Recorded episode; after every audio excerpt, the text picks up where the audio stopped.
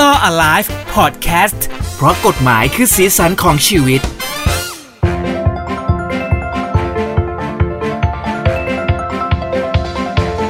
กลับมาเจอกันอีกครั้งแล้วนะครับ กับ Law Alive เพราะกฎหมายคือสีสันของชีวิตทางหูดีพอดแคสต์นะครับ ผมเจพัสวัตรครับ สวัสดีครับพี่เจครับ ผมทนายชาติชาติพรบารมีครับ สวัสดีคุณทนายด้วยนะครับสวัสดีมาเจอกันอีกครั้งกับ Law Alive นะครับ แล้วก็เรื่องของกฎหมายรอบตัวที่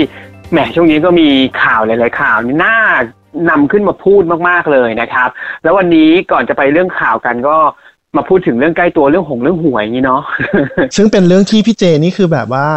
ชอบเป็นชีวิตเฮ้ยจิตใจต้องพูดอย่างนี้ ผมล้างมือจากวงการแล้วครับ หลังจากเลิกเล่นหวยนะครับ คุณผู้ฟังพี่เจก็มาเล่นครับบิตคอยแทน ก็มีความเท่ากันนะก็เหมือนการพนันเหมือนกันเว้ยไม่เหมือนบิตคอยเป็นการลงทุนเออเฮ้ยเออจริงๆน่าจะไว้พูดเรื่อง กฎหมายบิตคอยอะไรอย่างเงี้ยเดี๋ยวเดี๋ยวลองหาข้อมูลก่อนนะคุณทนายเนาะได้ซึ่งยากอันนี้อาจจะต้องเชิญตัวแทนของธนาคารแห่งประเทศไทยมาคุยด้วย ในอีพีต่อๆไปถูกนะแต่วันนี้ถูกเอาเรื่องหวยก่อนละกัน จริงๆแล้วมันก็ไม่เชิงเกี่ยวกับหวยเต็มๆหรอกนะฮะเพราะว่าเป็นกรณีของแม่น้ำหนึ่งที่เอ่อกลายเป็นข่าวดังขึ้นมาว่าเฮ้ย ไปเป็นมือที่สามของใครเขาหรือเปล่า ถูกต้องจากที่เป็นแบบในข่าวเขาใช้คำว่าเจ้าแม่เนอะ เป็นเจ้าแม่อืมอืมเอ่อให้ตัวเลขเด็ด ๆ อยู่ดีๆ วันหนึ่งก็เกิดมีเรื่องเสื่อมเสียกันขึ้นมา โดยว่าเอ่อบอกว่าไปแย่งสามีของชาวบ้าน ใช่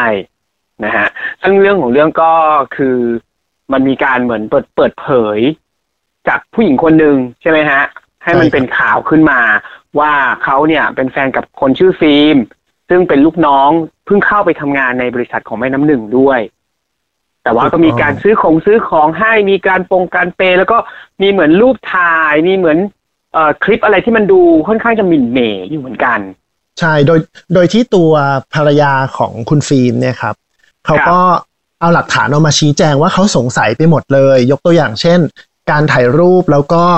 เอ่อแอบอิงกันอะเหมือนเหมือนซบที่ไหลหรืออะไรทำนองเนี้ยเนาะแล้วก็อืมมีคลิปที่เอ่อ คุณน้ำหนึ่งเนี่ยเหยียบหลังให้ผู้ชาย ซึ่งในคลิปเนี่ยมันก็จะเห็นคุณน้ำหนึ่งกับผู้ชายสองคน แล้วก็มีการพูดหยอกล้อกันในคลิปมหรือว่าเอิ่มการซื้อของให้นะครับ แล้วก็อืมการขับรถไปด้วยกันที่ต่างจังหวัดบ่อยๆทำนองเนี้ย ก็เป็นครับสิ่งที่ทางฝั่งภรรยาหลวงเนี่ยสงสัยว่าอืมมันมากไปไหมเอออืมอืมอืมอืมซึ่งซึ่งดูก็คลิปดูคลิปแล้วเอ่อพี่เจคิดว่ามันปกติหรืคือว่ามันส่วนตัวครับ ผมรู้สึกว่ามันก็อาจจะไม่มีอะไรก็ได้ อันนี้อืมไม่รู้นะ เท่าที่ดูตามข่าวในในรายการอะไรอย่างเงี้ยนะฮะ เพราะว่า เอ่อ ถ้าแม่น้ำหนึ่งเขาออกมาขนาดนี้โหถ้ามีอะไรนี่มันมันก็เป็นเหมือนละครจัดฉากยิ่งใหญ่เหมือนกันเนาะใช่เพราะว่าคือใช่คุณน้ำหนึ่งอืมเองเขาก็ออกมาชี้แจงเนอะได้ทุกประเด็นเลยถูกไหมอืม ใช่ใช่เพราะว่าเรื่องรูปหรือเรื่องคลิปต่างๆเขาก็อธิบายว่าเขาไปกันหลายคน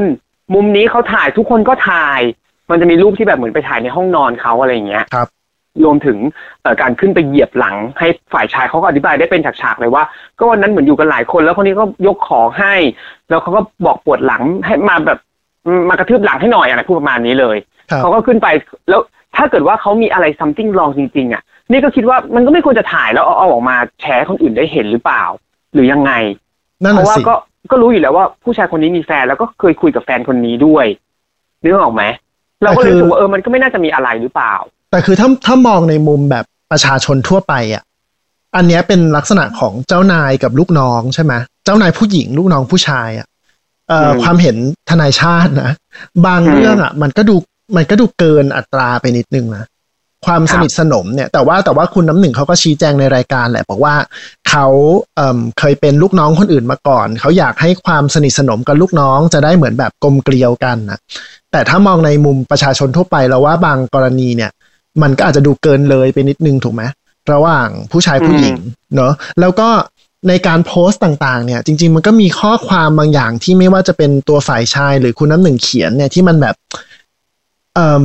ล่อแหลมหรือสองแง่สองง่ามแบบ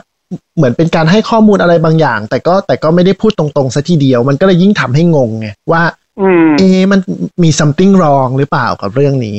เนาะอืม อืม แต่แต่คราวเนี้ย ที่เอามาคุยกันเนี่ยไม่ได้อยากคุยแค่เรื่องข่าว ก็อยากให้ความรู้กับผู้ฟังนะครับพพี่น้องประชาชนว่าอ่าเฮ้ยกรณีแบบนี้ทั้งฝ่ายเอ่อภรรยา แล้วก็ฝ่ายคุณน้ำหนึ่งเนี่ย เมื่อโดนเรื่องแบบเนี้ย มีสิทธิ์อะไรในทางกฎหมายบ้าง ใช่ไหมฮะคราวนี้ครัเราบเรามาพูดกันในเรื่องฝั่งภรรยาก่อนพี่เจ จริง ๆ เราพูดเรื่องเนี้ยมาสัก สองถึงสาม EP แล้วนะ ผมว่า เพราะว่ามันเกิดเรื่องแบบเนี้ยกันมาย้ำๆเนาะอืม อันแรกสุดเลยก็ต้องดูก่อนว่า ตัวภรรยาเนี่ยเขาจดทะเบียนสมรสกับคุณฟิล์มอย่างถูกต้องไหม ซึ่งผมผมเดาว่าจด เพราะว่าเขามีการครับพูดเรื่องฟ้องหย่าอะไรใช่ทำนองเนี้ยใช่ใช่ใช่ใช่ไหมคราวนี้ถ้าเกิดเขาจดทะเบียนสมรสเป็นภรรยาอย่างชอบด้วยกฎหมายเนี่ย ถ้าเขาพิสูจน์ได้ว่าสิ่งที่มันเกิดขึ้นเนี่ยมันเป็นเรื่องจริง ก็คือมี มีการคบกันฉันชู้สาวอะ่ะเขาสามารถฟ้องหย่าสามีได้ แล้วก็จริง ๆ สามารถเรียกร้องค่าเสียหายจากคุณน้ำหนึ่งได้ด้วยก็ได้ ไอ้ค่าเสียหายจากคุณน้ำหนึ่งเนี่ย เรียกร้องได้แม้กระทั่งว่าจะไม่ฟ้องหย่าก็เรียกร้องได้นะอืม อืมคราวนี้คนอาจจะสงสัยกันพี่เจว่า แล้วไอ้การพิสูจน์เนี่ยต้องพิสูจน์ถึงขนาดเขาแบบว่า เออ มันต้องมีอะไรบ้าง เออ ต้องแบบปั๊มประดำกันเลยหรือเปล่าอะ ต้องต้องเห็นขนาดอืมนั้นมันหรือต้องเปมีล่าแบบคลิปส่งครึ่มหรือรูปคาเตียงอย่างนั้นเลยไหม ใช่ถูกต้อง คราวนี้ทางกฎหมายก็ไม่ต้องขนาดนั้น เหมือนมีภาพถ่ายที่เขาแบบนั่งตักกันหอมแก้มจับมืออะไรอย่างเงี้ย หรือว่าเป็นคลิปก็แล้วแต่ หรือว่ามีพยานบุคคล สมมตินะสมมุติว่ากรณีเนี้ยมันเป็นเรื่องจริง แล้วพยานบุคคลในออฟฟิศของคุณแม่น้ำหนึ่งเนี่ย มาให้การว่าเอ้ยมันเป็นเรื่องจริง แค่นี้ก็พอแล้ว โดยที่ไม่ต้องอ๋อเห็นเลยว่าสองคนนี้เอ่อมีความสัมพันธ์ลึกซึ้งกันอะไม่ต้องขนาดนั้นอ่าฮะก็ได้ แต่ว่าอ่าฮะเหมือนมีคนรับรู้ว่าคบกันฉันชู้ชู้สาสาววเออหอมแก้มเออไปเนี่ยเที่ยวนั่งตักแค่นี้พอ เนี่ยก็เป็นอีกอย่างหนึ่งที่มันจะยืนยันเพราะว่าคนในบริษัทแม่น้ำหนึ่งก็เหมือนไม่มีใครออกมาพูดในมุมนี้อย่างนี้ป่ะครับ ใช่ใช่เท่า เท่าเนาะเราก็ติดตามจากข่าวเนอะเอออมเขาก็พาลูกน้องมาในรายการ ซึ่งลูกน้องก็ยืนยันว่าแบบเอออยู่ด้วยตลอด ไอ้รูปนี้ก็เป็นคนถ่ายให้เองอะไรอย่างเงี้ยอืมแต่ว่าถ้าเราคิดในอีกมุมหนึ่งอะ ก็ลูกน้องก็ได้ผลประโยชน์จากเจ้านายหมายถึงได้เงินเดือนได้รับการดูแล เราก็อืมไม่รู้ว่า เออเขาช่วยเหลืออะไรกันอยู่หรือเปล่า ถูกไหมอืมอืเอมอก็เป็นไปได้ ใช่ อันอันนี้เรามองเป็นกลางๆนะครับ ไม่ไม่ได้ว่าฝ่ายไหนฝ่ายหนึ่งผิด เพราะว่าข่าวหรือเรื่องเนี้ยมันยังไม่ได้รับการพิสูจน์ออกมาอย่างชัดเจน ครับผม อืม คราวนี้ถามว่าค่าเสียหายที่ทางเอ่อ ภรรยามีสิทธิ์ได้คืออะไรบ้าง ก็คือศาลก็จะพิจารณาเอ่อมีคำสั่งให้เขาเรียกว่าตามฐานานุรูปของภรรยานี่แหละว่าเอ่อเป็นคนมีชื่อเสียงไหมทำมาหากินยังไงแล้วเรื่องเนี้ยมันเสียชื่อเสียงกับเขาขนาดไหน ครับ ซึ่งกรณีเนี้ยเอ่อเขาเป็นบุคคลธรรมดา ชาติก็มองว่าค่าเสียหายที่ได้คงไม่ได้เยอะมากหรอกอืมแต่ถ้าเกิดว่าสมมติเรื่องนี้เกิดขึ้นกับดาราชื่อดังท่านหนึ่งครับ มีผู้หญิงมาอ่าแย่งสามี อันเนี้ยค่าเสียหายอาจจะเยอะเลย เพราะเขาเสียชื่อเสียง การเสียชื่อเสียงนั้นอาจจะทำให้เขาเสียพรีเซนเตอร์ไปใช่เอ่ออะไรอย่างเงี้ย เนาะอืมคราวนี้อันนี้เราเราพูดในฝั่งอ่าภรรยาแล้วครับคราวนี้มาให้กำลังใจทางฝั่งคุณแม่น้ำหนึ่งบ้าง อ่า ถ้ามันไม่มีอะไรเกิดขึ้นในกอไผ่ใช่ เนื่องจากพี่เจเนี่ยได้ร่วมผลิตรายการนี้ มากว่า60 EP แล้ว พี่เจจะต้องตอบได้ ว่าเขาควรจะใช้สิทธิ์ในเรื่องอะไร อ๋อ ก็จะใช้สิทธิ์ในเรื่องของเหมือนหมิ่นประมาทป่ะฮะ เพราะว่าโดนเสียชื่อเสียง โดนกล่าวอ้างแล้วก็เรื่องของพรบคอมด้วยไหม เพราะถ้าเขามีการเผยแพร่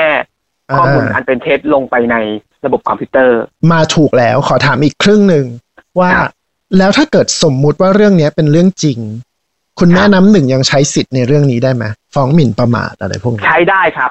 โอ้พี่เจได้เต็มร้อยเลย นี่เอผมอได้เปิดแผ่นป้ายในรอบสุดท้ายด้วย ดีใจมาก แต่ว่าทำร่วมกันเราได้ความรู้ไปใช่บอกว่าเห็นไหมมันมันได้ความรู้จริงๆฟังรอไลฟ์อะ ใช่ ก็คือแม่น้ำหนึ่งเนี่ยมีสิทธิ์เลยในการฟ้องเรื่องหมิ่นประมาท แล้วก็อันเนี้คยรับผู้เอ่อฝ่ายภรรยาเขาปล่อยคลิปปล่อยเรื่องราวออกมาทางพวก Facebook อะไรพวกเนี้ยนะครับ ก็เรียกว่าเป็นหมิ่นประมาทด้วยการโฆษณา โทษมันก็จะสูงขึ้นไปอีกเนาะคราวนี้เมื่อกี้พี่เจพูดแตะพรบคอมนิดนึง จริง ๆ มันก็เข้าข่ายว่าเอ่อมีความผิดตามพรบคอมนะ แต่ว่าพรบคอมมันเขียนเอาไว้เลยว่า ถ้าเกิดว่าความผิดเอ่อที่อยู่ภายใต้พรบพรบคอมเนี่ยมันเป็นความผิดฐานหมิ่นประมาทอะให้ไปใช้กฎหมายอาญาในเรื่องหมิ่นประมาทแทนไปเลยอืมเพราะฉะนั้นอันเนี้ยก็จะเป็นการฟ้องหมิ่นประมาทด้วยการโฆษณา นอกจากนี้อันหมิ่นประมาทด้วยการโฆษณาเนี่ยมันเป็นเรื่องคดีอาญา ก็จะเป็นพวกโทษจำคุกโทษปรับเนาะคุณแม่น้ำหนึ่งเนี่ยเป็นคนมีชื่อเสียงครัใช่บไหมแล้วก็มีลูกศิษย์ลูกหา มีอะไรที่ติดตามเขาเยอะมาก สิ่งเนี้ยมันทำให้เขาเสียชื่อเสียง เขาสามารถฟ้องอ่าแพ่งคดีแพ่งเรียกค่าเสียหายจากเรื่องหมิ่นประมาทนี้ได้ด้วย อืมซึ่งเอาดีๆอะ ถ้าฟ้องกันจริง ๆ อะ อาจจะได้มากกว่าที่ตัวภรรยาจะได้คืนจากใช่แม่น้ำหนึ่งเพราะเขามีชื่อเสียงอยู่ ใช่ เพราะฉะนั้นเอออัอันเนี้ย อันเนี้ยเหมือนอยากเอามาเล่าอีกรอบหนึ่งเพื่อเป็นอุทาหรณ์ให้กับผู้ฟังว่าครับก่อนทำอะไรเราอาจจะต้องคิดก่อนอย่างเช่น สมมติเราเป็นฝั่งภรรยาเนี่ยเนาะถ้าเราอืมมีข้อมูลอืมแบบเนี้ย แทนที่เราจะเปิดเผยมันออกมา เราอาจจะติดต่อทนายเลยติดต่อนักสืบ วางแผนก่อนให้มันรัดกุมนะครับครับอันอันนี้พูดไปก็เหมือนเพื่อนเราคนหนึ่งพี่เจที่มันมีเรื่องแบบเนี้ย แล้วเวลาเราเตือน แล้วบอกว่าให้ทำแบบนี้แบบนี้แล้วก็ไม่ทำตาม ไปอืมอืมใช้อารมณ์ตัดสินใจแล้วก็กลายเป็นว่าเพียงพล้ำเขาตลอดเลย พี่เจน่าจะนึกออกว่าผมอืมผมพูดถึงใครหลายจังเลย ขอโทษนะครับที่เอาที่เอามาว่าในรายการ แต่ว่าเรื่องมันเพิ่งเกิดขึ้นเลยแต่คเขารับแต่เขาแต่เขาไม่รู้ตัวด้วยนะเขาไม่รู้ตัวครับ แต่เดี๋ยวจะแท็กให้เขารู้ครับว่าพูดถึงโอ้ยเขาตายตายแล้วโอเค ก็อย่างนั้นนะครับ แปลว่า อยากให้อืมทั้งสองฝ่ายคือใช้สติในการจัดการกับเรื่องเนี้ย อย่าออกมาสาดใส่กันบนโลกออนไลน์ หรือว่าช่องทางอืมต่างอืๆมเพราะมันมีมันมีผลที่จะตามมาได้ ก็ต้องระมัดอืมระวังนะครับ ใช่ คือจะจะยังไงมันก็ต้องชัวร์ก่อนแหละเนาะถ้ามันชัวร์แล้ว แล้วก็ต้องวางแผนในการที่จะเอ่อดำเนินใช้ทนงคดีทนายเออใช่ดำเนินคดีเออกำลังหาใช่หาคำพูดอยู่เออ ให้มันให้มันแบบว่ารอบคอบนิดนึงอะ ไม่งั้น มันก็กลายเป็นเรื่องใหญ่โดยที่มุมที่เราเสียก็จะมากกว่ามุมที่เราได้ ถูกต้องบางทีมันไม่คุ้มเลยเนอะคือเราในในทางภรรยาเขาอาจจะคิดว่าออกมาแบบเนี้ย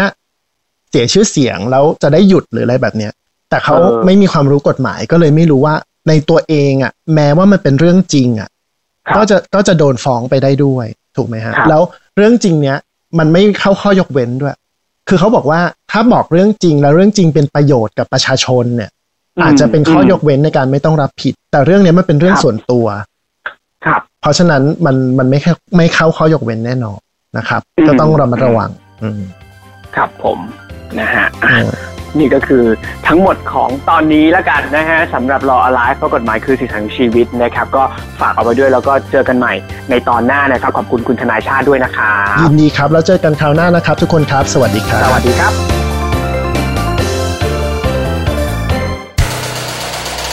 ฮูดี้พอดแคสต์ฮูดี้พอดแคสต์เรื่องที่คุณฟังแล้วต้องร้องว่าฮูดี